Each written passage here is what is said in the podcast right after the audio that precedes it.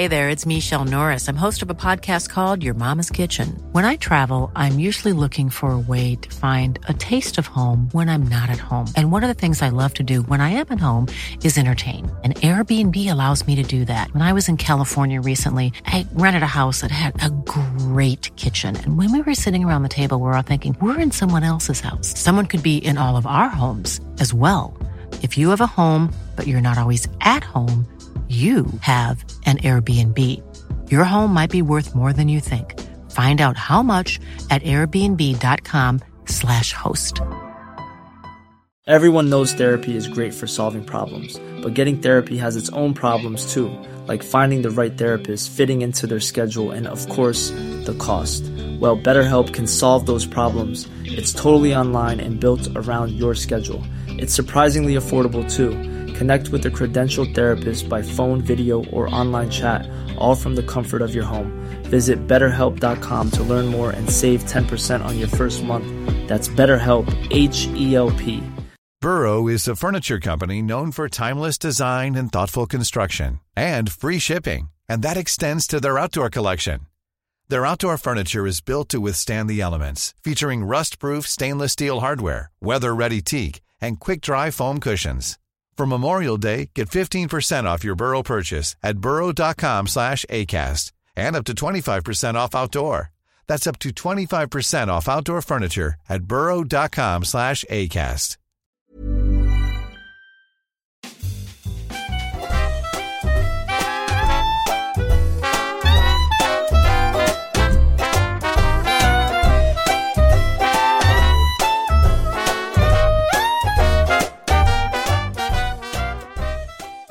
Nu har vi kommit till en lista som, eh, som känns up your alley. Kan man säga så? Eh, Ett uttryck jag inte ofta säger. Det här är rakt upp i min allé och rätt ner i min kaffekopp. Det är eh, precis sådana här listor jag drömmer om att göra. Så det här är kul att någon, det var väl någon som skickade in och bad att vi Mm. skulle göra det här. Ja.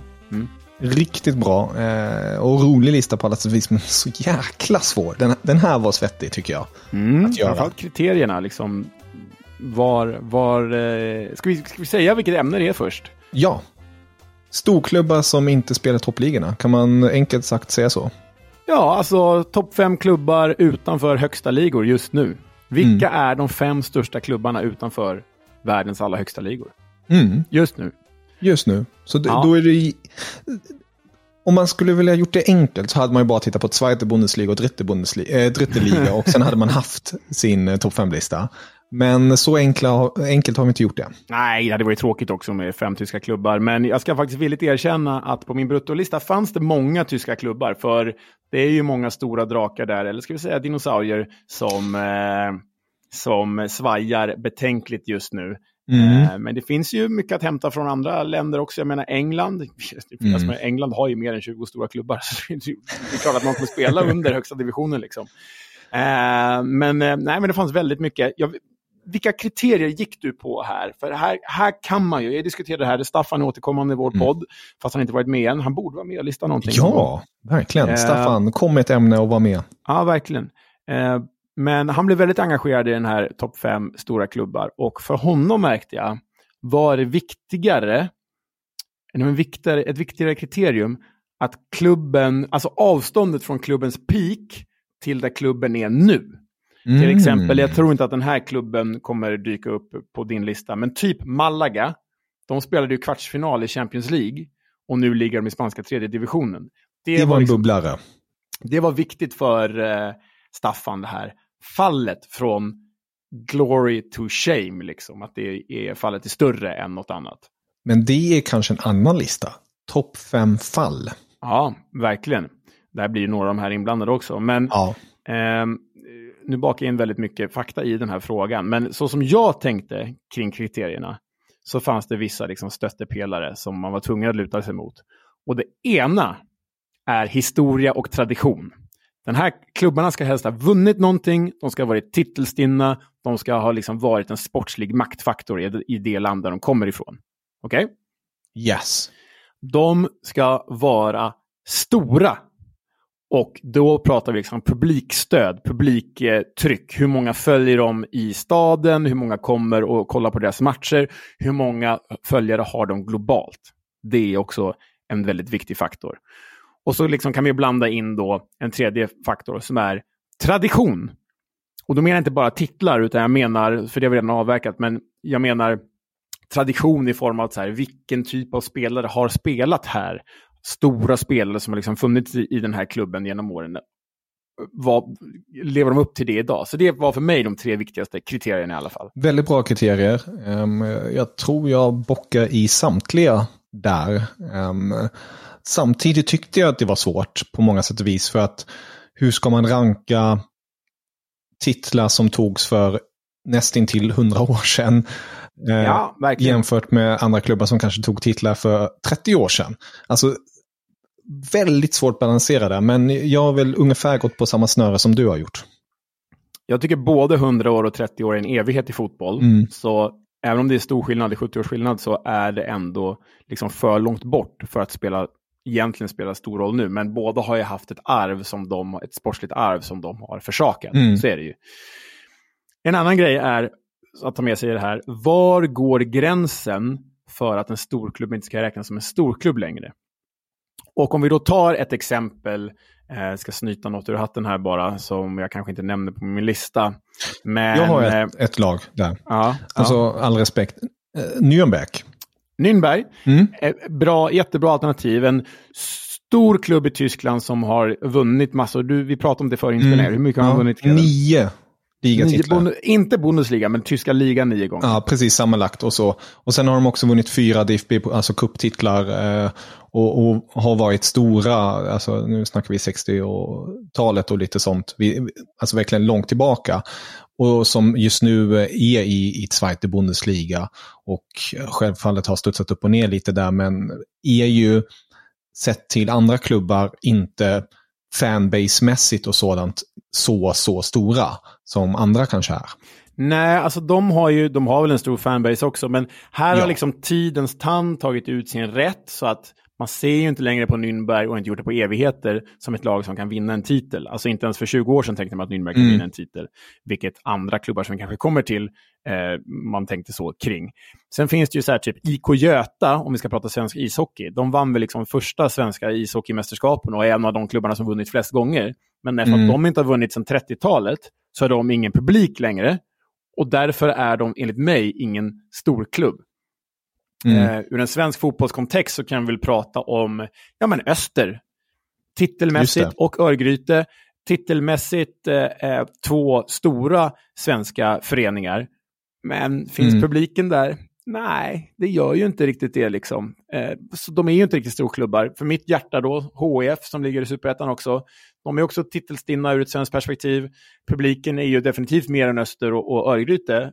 Men sen kan ju de inte mäta sig med de klubbar vi kommer prata om idag. Men i en svensk kontext så kanske HIF hade varit den mest rimliga att slänga in här. Så mm. tiden, brist på titlar brukar ju ofta eh, förminska antalet supportrar och då är klubben kanske inte yes. stor längre. Exakt. Bara, bara angående Nürnberg, de har en så kallad Bundesliga-titel. Dessförinnan vann de ju också tyska ligan, alltså början på 1900-talet, 20-30. Men 67-68, eh, då var det Bundesliga som vi känner till idag. Bara Just för det. att vara korrekt.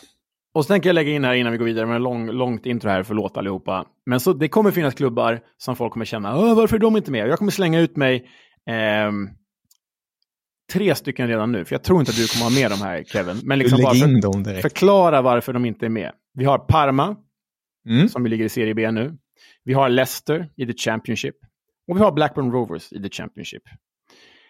Parma är en regionalklubb som snittar typ 10-12 tusen på sina läktare. Fantastisk klubb. Ett, ett av mina första favoritlag. Min första fotbollssupportergrej var en Parma-keps.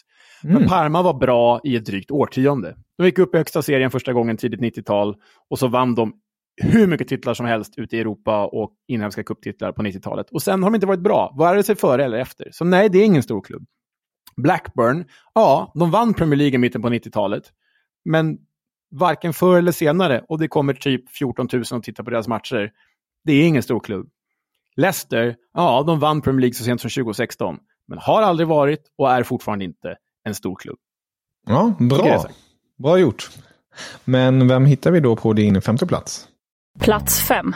Ja, men eh, det här är en klubb då som eh, där titlarna kanske inte riktigt... Titlarna spelar lite mindre roll för den här klubben och det är framförallt det massiva publikstödet som gör den här klubben till en sån massiv faktor som det verkligen är. De ligger just nu i talande stund på 14 plats i sin nations andra division. Vi pratar om Zweite Bundesliga. De ligger tre poäng från nedflyttning och de har faktiskt hotad existens. Detta bara ett par år efter att de kom tvåa i högsta serien. Och bara fem år faktiskt efter, efter att de spelade slutspel i Champions League. Vi pratar om Schalke 04. Eh, och det här är ett drygt årtionde efter att de spelade semifinal i Champions League. Det är alltså klubben som har fostrat spelare som Manuel Neuer, Leroy Sané, Ilkay Gündogan, Joel Matip, Jens Lehmann, Mesut Özil, Benedikt Hövedes och så vidare. De ska inte vara här. Som sämst ska ju Schalke ligga typ mm. åtta i Bundesliga. Alltså som sämst. Och dess publiksnitt, jag vet, det är du som tjatar hu hål i huvudet på mig om det här Kevin, men det, jag får göra det på våra lyssnare då. Deras publiksnitt den här säsongen, 61 502 personer. Det är tionde mest i världen. Alla fotbollsklubbar inräknat, alla serier inräknat. Tionde mest i världen. Och då förstås den första klubben från någon division utanför den högsta att ligga på den här publiksnittslistan. Det som talar emot Schalke här är ju deras dammiga prisskåp. De har alltså inte vunnit ligan sedan 58, de har alltså mm. aldrig vunnit Bundesliga. De har dock vunnit i hyfsat modern tid Uefa-cupen 1997 och ett par cuptitlar sedan dess. Och är väl den klubb, rätta mig om jag har fel, som kommit tvåa flest mm. gånger i Bundesligas Exakt. historia. Schalke är en gigantisk klubb. De hade kunnat vinna noll, men med det publikstödet gör de ändå till en stor klubb. Schalke hotad existens borde spela typ Champions League. Verkligen på alla sätt och vis. Och man kan ju lägga till där att de har 174 000 medlemmar. Det är på plats sex på världsrankingen när man tittar på fotbollsklubbar. Oh, ja, det är ja. otroligt. Det är faktiskt otroligt. Högst upp hittar vi självfallet Bayern München på 300 000 plus. Um, det, är, det är mäktigt på alla sätt och vis. Det är mäktigt, men de är ingen sladdande storklubb. Eller för dem så sladdar de när de ligger tvåa. Men... Precis, stor, fallande storklubben.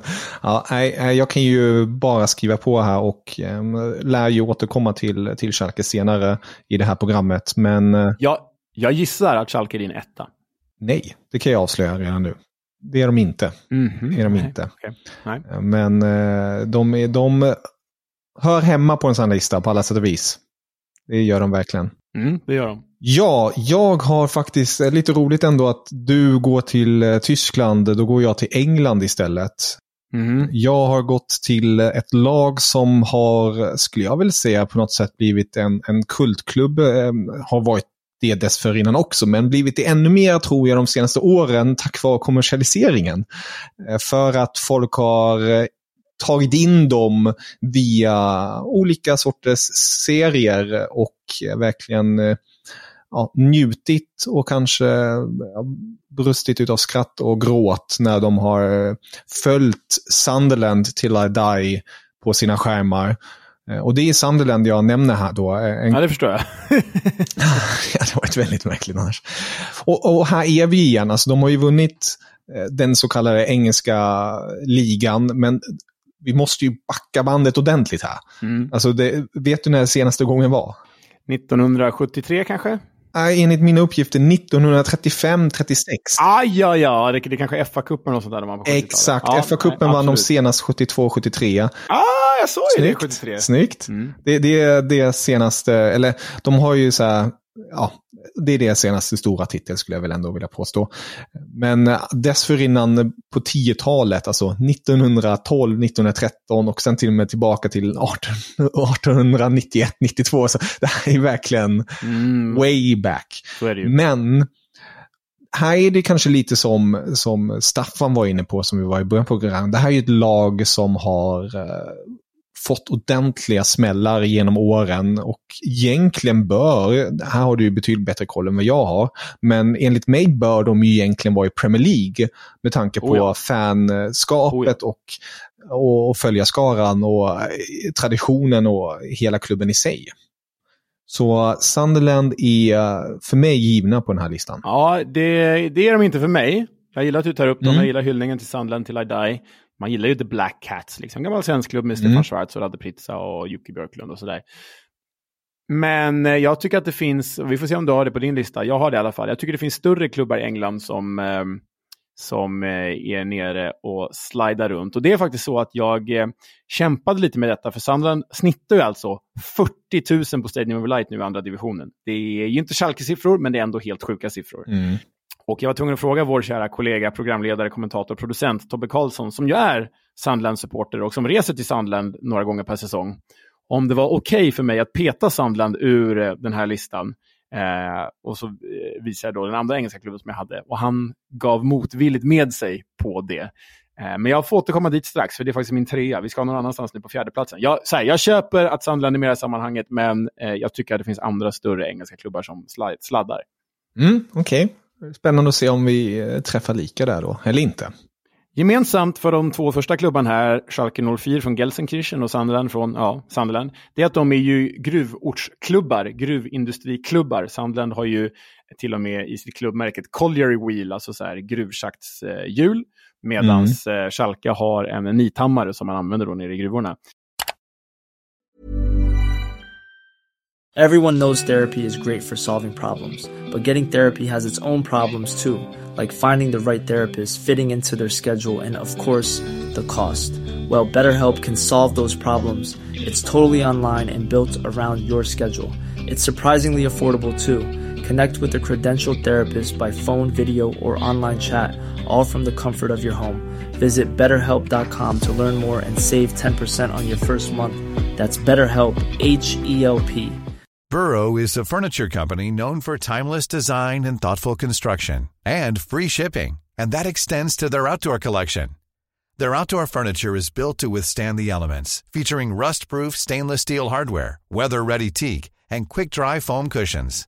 For Memorial Day, get 15% off your Burrow purchase at burrow.com slash ACAST and up to 25% off outdoor. That's up to 25% off outdoor furniture at burrow.com slash ACAST.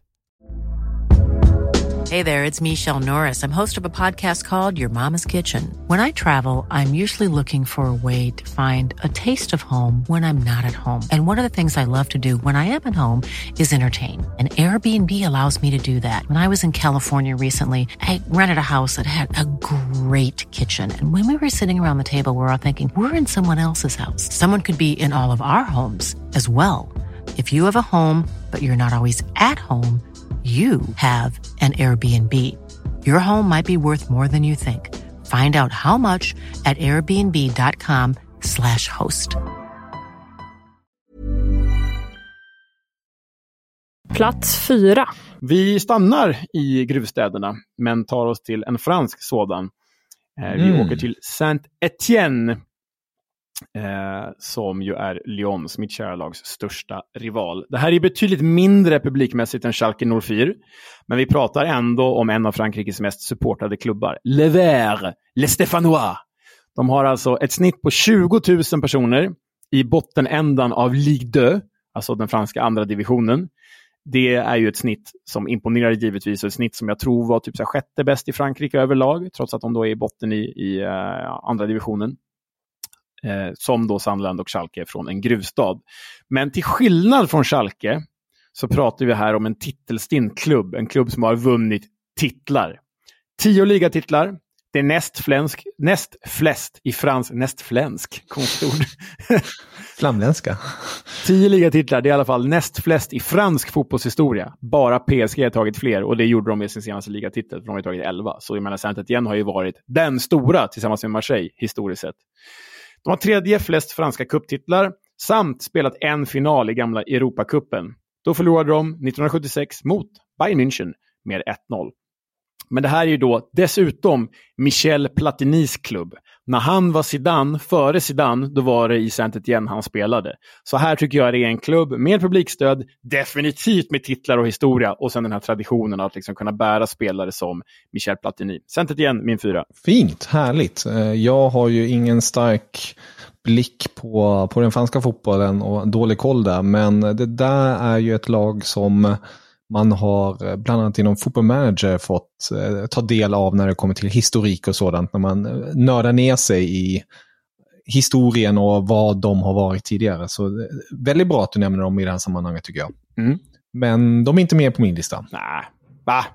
Ja. Men jag går faktiskt till grannlandet, Spanien. Oh. Och eh, tar mig dit. Och här, jag kände när du började avsnittet och pratade och clashade ner vilka lag som inte borde vara med. Då kände jag plötsligt, vad fan, har jag då tagit ett lag nu som egentligen inte borde få plats här? Men jag, jag står fast mitt kast. Um, för att jag blev charmad av dem när jag var, när jag var yngre. När jag, följde världsfotbollen i stort och eh, blev lite småkär då i en spelare som eh, senare också spelade i Tyskland som jag eh, är väldigt svag för på alla sätt och vis. Och han var ju bland annat, jag vill inte avslöja för mycket ännu, men jag kan ju slänga fram en spelare som också spelade i det laget som, som högerback och som nu har lett Messi till en världstitel, eller världstitel, VM-titel. Vem är det jag pratar om? Jag pratar om Lionel Scaloni som spelar tillsammans med, jag gissar, Roy Mackay i Deportivo La Coruña. Du läser mig som en öppen bok. Så är det. ja, Deportivo La Coruña och eh, de är ju just nu i tredje divisionen om jag har förstått det hela rätt och eh, har ju verkligen eh, fallit. Och där kommer ju lite det som Staffan var inne på, alltså från höjden man var, man spelade i Champions League regelbundet, man nådde kvartsfinal, man nådde semifinal, man, man vann span, eh, spanska ligan, alltså La Liga 99-00 och spanska kuppen flera gånger. Och självklart inte samma stöd och tryck som du nämnde tidigare med bland annat Schalke. Men det här är ändå en klubb som jag tycker de hör ju hemma i La Liga åtminstone, med tanke på dess historik. Ja, alltså här tvistades faktiskt Staffan och jag väldigt mycket, för jag har inte Super Depor med på min lista. Mm. Av den anledning som jag nämnde kring Parma och Blackburn till exempel, att de, yes. och Sampdoria skulle man kunna slänga in här också. De var bra ett årtionde liksom, drygt. Depor var väl kanske riktigt bra i 14-15 år spelade semi Champions League mm. som du sa, kvartar och vann ligan en gång och vann väl Copa del Rey också. Hade spelare som Rivaldo, Juan Carlos Valeron och äh, massa superspelare, Diego Tristan och sådär. Fantastiskt, underbar årgång. Jag älskar också det där Depoy. Men för mig diskvalificeras de för att de egentligen historiskt sett bara varit så bra i typ ett decennium eller ett och ett halvt decennium. Men Staffans poäng, som jag säger inte vad som är rätt och fel här, men utifrån mina kriterier så platsar det inte. Utifrån Staffans kriterier och utifrån dina då, som jag tolkar dig rätt, så är ju det här raset oerhört viktigt. Att så här, från La Liga-vinnare till spanska trean. Och det ligger ju någonting i det, jag måste erkänna det, att så här, mm. den här klubben ska ju, den ska inte ens ligga i tvåan, de ska ligga i ettan. De är ju Galiciens största tillsammans med Celta Vigo. Mm. De spelar alltså just nu på fotbollens bakgård där i trean för, är det andra eller tredje året i rad? Och de möter ju, så deppigt nog för dem, de spelar ju derby mot Celta Vigos B-lag i den här divisionen. det är så deppigt så, så det är ju en, en av mina liksom, fotbollsresor nu som jag verkligen vill göra. Det är att åka och se dem i trean, för det är mycket häftigare än att se dem, än att se dem i högsta serien. Mm. Nej, men jag, jag, jag köper att man kan räkna så som du och Staffan gör, men jag tycker att deras fall är större än vad de är som klubb, om du förstår vad jag menar. Man skulle kunna dra lite paralleller till fotbollsspelare som vi varit inne på tidigare med världens bästa fotbollsspelare genom tiden. Med Ronaldinho, kort brintid. Verkligen, alltså, ja, precis så. Tittar man på den perioden, nu skulle jag inte säga att Deportivo var världens bästa klubb eller någonting sånt, men ja, du förstår vad jag menar. Ja, men typ. Lite, de var ju svinbra där ett tag. De var ju väldigt bra. De var mm. väldigt bra. Så ja, Deportivo. Deportivo. Mm. Mm, vilka hittar vi på tredje plats? Ja, men jag går till en klubb som var som senaste gången de var som bäst. Det var typ när Deportivo var som bäst. Och nu har vi kommit till den här engelska klubben jag har valt istället för Sunderland.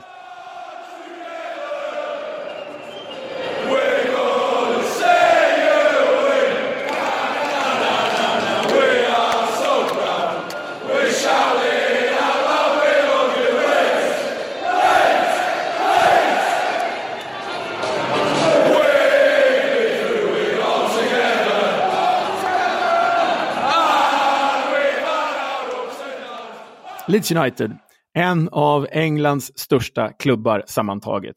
Och visst, de har faktiskt 4 000 färre än Sunderland på sina läktare på Ellen Road i andra divisionen. Bara inom citationstecken 36 000 åskådare i snitt. Men det är ju ganska mycket. Så de har inte vunnit lika mycket titlar som saint igen, men de har ju vunnit i mer modern tid än Sunderland och vunnit betydligt mer än Schalke. Tre ligatitlar, en FA-cuptitel, en ligacuptitel, tvåa i både Europacupen och cupvinnarcupen. Eh, semifinal i Champions League 2001, typ. Eh, enligt Forbes, fortfarande en av världens 50 mest värdefulla klubbar. Och namnen, här finns det historia och tradition, eh, Kevin. Don Revy tränade, Brian Clough floppade, gjordes till och med en hel film om Brian Cloughs flopp i Leeds, The Damned United, och en bok dessutom. Marcelo Bielsa, spelare som Jackie Charlton, Billy Bremner, Norman Hunter, Peter Lorimer, Eric Cantona, Gary Speed, Mark Viduka, Jimmy Floyd Hasselbank, Harry Kewell och så vidare och så vidare. Därtill får ju de extremt mycket gratis, precis som Sunderland, av att de nyligen varit i Premier League. Globalt intresse. Det kan ju Schalke och Centret igen bara drömma om, för det har ju Leeds och Sunderland. Så Leeds är min trea. Jag skriver under. Rakt av. Det är exakt den klubben som hittar hem på min tredje plats också. Och eh, ja. ja. Jaha, vad kul! Ja. Det var roligt. Då, då behövde jag aldrig dra Nej. den där Leeds mot Sunderland. Det, det, du, du, ja, och du beskrev också deras, varför de ska vara på den tredje platsen på, på det bästa möjliga sättet. Så jag drar inte ut på det här helt enkelt och eh, tackar för eh, motiveringen. Mm -hmm. ja, då får vi fortsätta då. Andra platsen. Ja. Nu kommer du bli upprörd Kevin. För här kommer en tysk klubb.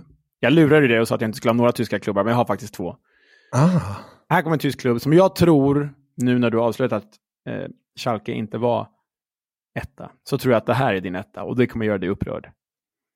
För på andra plats hittar vi, ja vilka då Kevin? I Roten Hosen. Så är det. De röda shortsen, rödbyxorna. Eh, Hamburg, Hamburger Sportverein. Der Dino. Der Dinosaur. Alltså det här är den givnaste av givna. Nej, nej, nej. Den givnaste okay, av givna kommer sen. Ah, herregud. Men vi kör ja, HSV då. Väldigt spännande att se. Ja. ja. Mm. Det finns ju bara fyra klubbar som har vunnit fler eh, ligatitlar än HSV. Eh, och bara Dortmund och Bayern, eh, alltså vunnit fler tyska ligatitlar än HSV då. Mm. Och det är mm. bara Dortmund och Bayern som har vunnit ligan senare än HSV av de fyra. De andra var typ Nürnberg och vilka det nu var. Mm. HSV var ju länge Der Dino, alltså Bundesligas dinosaurie som varit längst i Bundesliga. De var ju unabsteigbar, visst är det rätt översatt? Yes. alltså onedflyttningsbara. Yes. Hur var uttalet? Jag vill höra dig säga det. Yeah.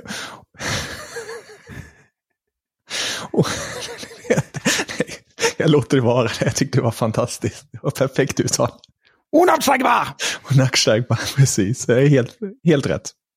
17 bäst publiksnitt i världen, 55 000 åskådare. Det är bara Schalke som har fler i någon lägre division i hela världen. Sen har ju de det som Schalke inte har och det är ju, du får dra det Kevin, för du har ju dem som etta. Så varsågod, dra historiken. Alltså de, de har ju en otrolig historik. Eh, jag kan ju börja bara i den ändan som du var inne där med, med Schalke, men jag vill också understryka det här.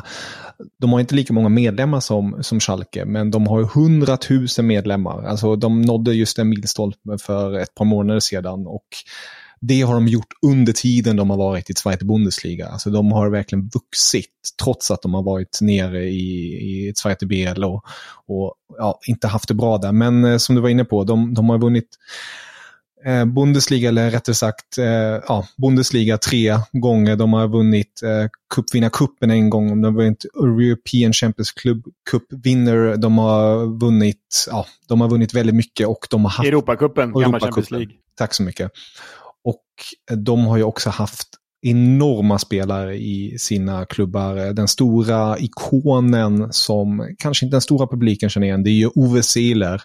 Den, eh, den extremt ödmjuke före detta, han gick tyvärr bort för ett par år sedan, eh, målkungen i Tyskland som eh, också spelar tillsammans med Franz der Kaiser Beckenbauer. Och eh, han var ju också med när HSV vann bland annat Bundesliga eh, på 70-80-tal. Eh, när han kom tillbaka från eh, USA en kort sväng där. Så han var ju också där och gav, deras, gav sin blessing till den här klubben. Så HSV har ju en enorm historik eh, och precis som du var inne där på med just att de alltid har funnits i Bundesliga. Alltså det är Dino, det fanns den här klockan som bara tickade varje sekund eh, som de har varit där uppe och när de åkte ner så var de ju tvungna att ta ner den klockan som ja, var väldigt deppigt.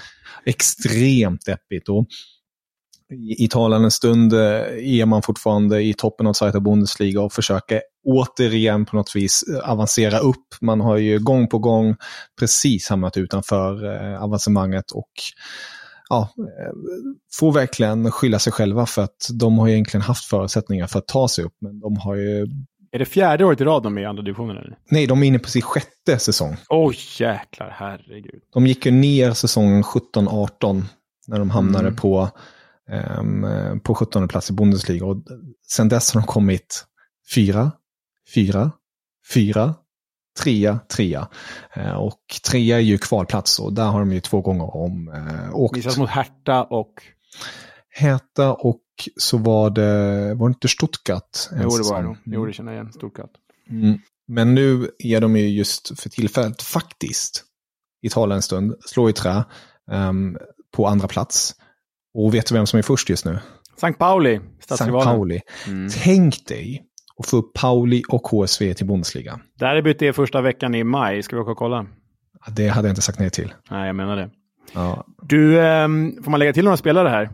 Yes. Felix Magath, Horst Rubers, Tony Jeboa, Vincent Kompany, Rafi van der Vaart, Kevin Keegan och så vidare. Och om jag har förstått det rätt Kevin, mm. så är det liksom historiskt sett, Bayern München har ju liksom det byts ju rivaler mellan Bayern givet att de andra går i cykler. Dortmund har varit största rivalen, 1860 München har varit största rivalen, Borussia Mönchengladbach har varit största rivalen, FC Nürnberg har varit största rivalen. Men över tid, överlag, som jag förstår det rätt, så är det liksom HSV som är den stora, stora, stora rivalen. Liksom. Ja, definitivt. Um, nu har de ju tyvärr inte kunnat mäta sig på ett rättfärdigat sätt de senaste åren, men eh, så är det definitivt. Och eh, HSV, precis som du var inne på, med alla de här stora spelarna. Min, min farbror är ju ett stort HSV-fan och han har ju bland annat en Kevin Keegan-tavla hemma signerat av, av Kevin själv. Eh, så det, det har man fått höra ett par gånger, just, mm, just, ja, just den storyn. Um, men det, det är som du är inne också på med de här spelarna, Felix Magath och finns ju kopplingar. Vi hade ju bland annat också en Paolo Guerrero om du minns honom. Eh, mm. Slog inte så stort kanske i HSV, men också förflutet i Bayern München och så. Så det är, ja, det är en, en klubb med en anrik historia som, som verkligen hör hemma i, i Bundesliga. Men inte ens nämnd, nämnd Hertha Berlin kom jag på. De kommer inte vara med på någon av våra listor. Nej, men jag tycker ändå, alltså när vi pratar om dessa klubbar. Um, de har inga så... titlar ju. De har inga titlar och ja, de har också ett fanbase så, men jag tycker, ja, jag sa ju till dig innan vi spelade in, jag kunde lätt tagit fem tyska klubbar nästan, men, men om, om man ska ta två tyska klubbar så är det ju just HSV Schalke och eh, vi kan ju gå till min andra plats och det är ju då Schalke som vi redan pratat om eh, tillräckligt mycket nu, men eh, jag tycker att de, de hör hemma här på en topp fem-lista och upp i toppen nästan eh, med tanke på just det här klubb i världen med flest medlemmar. Alltså det, det är så fruktansvärt galet att de är i Zweite Bundesliga. Eh, och när de också åkte ner, det var ju alltså det var fruktansvärda scener. och det har ju också varit supportrar som har attackerat tyvärr klubbmedlemmar och allt möjligt. Så det, det, det, det, det kommer ju med en, en, en lite bitter eftersmak också på alla sätt och vis. För att det finns så mycket känslor i det här. För att det är så många som är involverade.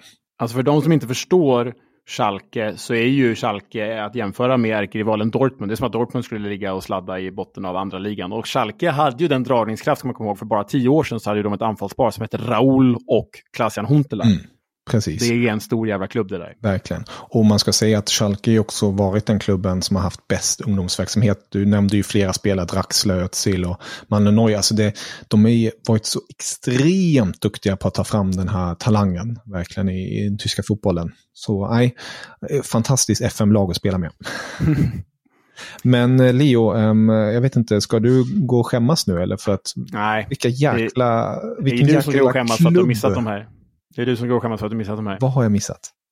Nej, men det är ju faktiskt sjukt. Men förra året, 2023, så åkte brasilianska Santos ner i andra divisionen. För första gången i deras 111-åriga historia. Det här är alltså, och som ni förstår, då är det här då min första plats. Det här är alltså Pelés klubb. Det är Neymars klubb. Det är klubben som har vunnit Interkontinentalcupen två gånger. Bara Real Madrid, Milan, Boca och någon till har vunnit den tre gånger. Santos var första brasilianska klubb att vinna Copa Libertadores, alltså sydamerikanska Champions League. De har då motsvarande tre Champions League-titlar, alltså tre Copa Libertadores-titlar, vilket är delat flest av alla brasilianska klubbar. De har åtta brasilianska ligatitlar, vilket är näst flest i Brasilien. Bara Palmeiras har vunnit fler. Så kortfattat, Santos ner i andra divisionen, det är som att eh, Inter, som aldrig åkt ur Serie A, det är som att Inter skulle åka ur Serie A. Eh, ja, det är väl en bra jämförelse. Eller att Arsenal skulle åka ur Premier League. Ja. Fan.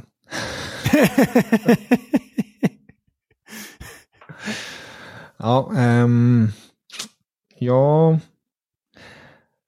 Den är lurig och på något vis knuffa undan. Det är ju svårt att jämföra europeiskt med sydamerikanskt. Det är, det är väl det enda jag skulle kunna komma med här, eh, med det europeiska kortet. Men det känns lite, lite konservativt och um, gubbigt att ta fram det kortet.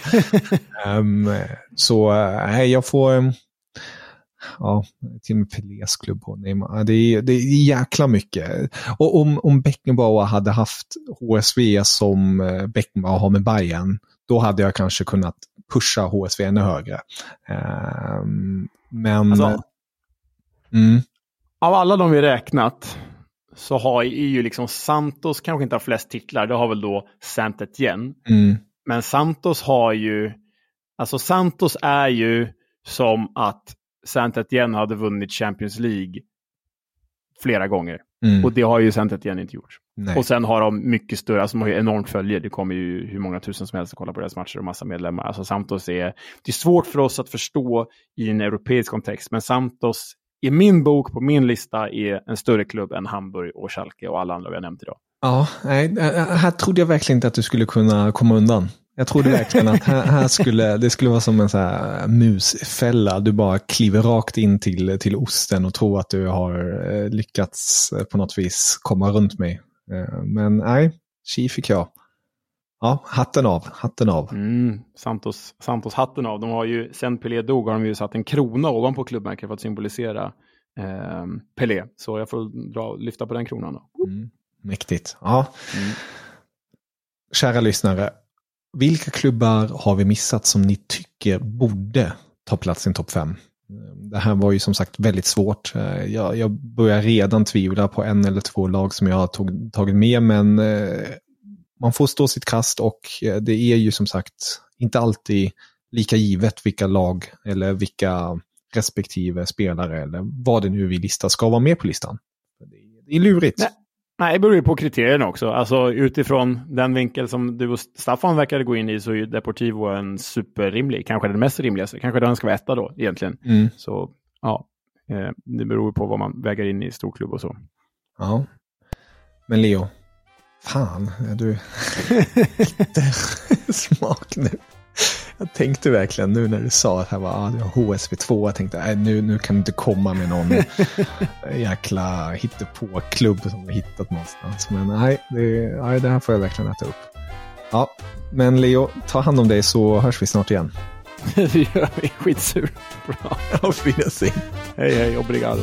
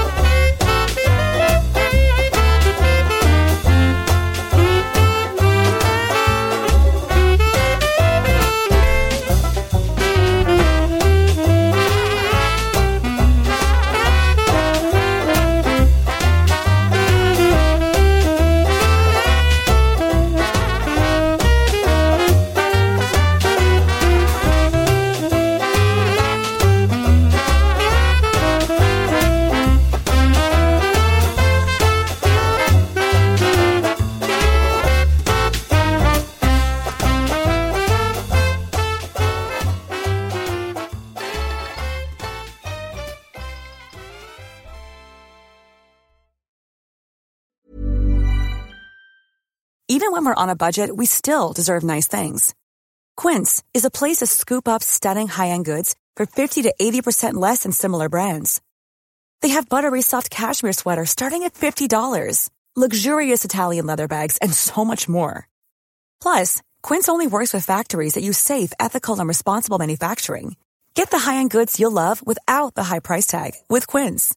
Go to quince.com slash style for free shipping and 365-day returns. Mom deserves the best, and there's no better place to shop for Mother's Day than Whole Foods Market. They're your destination for unbeatable savings, from premium gifts to show-stopping flowers and irresistible desserts. Start by saving 33% with Prime on all body care and candles. Then get a 15-stem bunch of tulips for just $9.99 each with Prime. Round out Mom's menu with festive rosé, irresistible berry chantilly cake, and more special treats. Come celebrate Mother's Day at Whole Foods Market.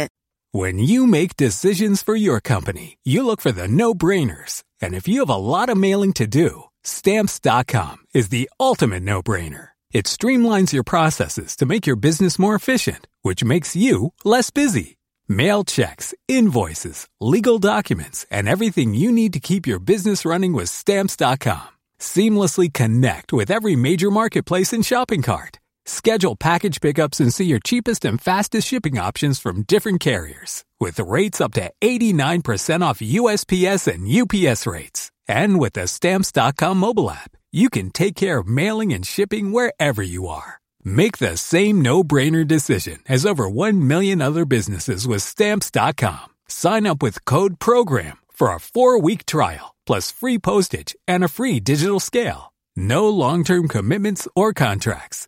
That's stamps.com. Code program.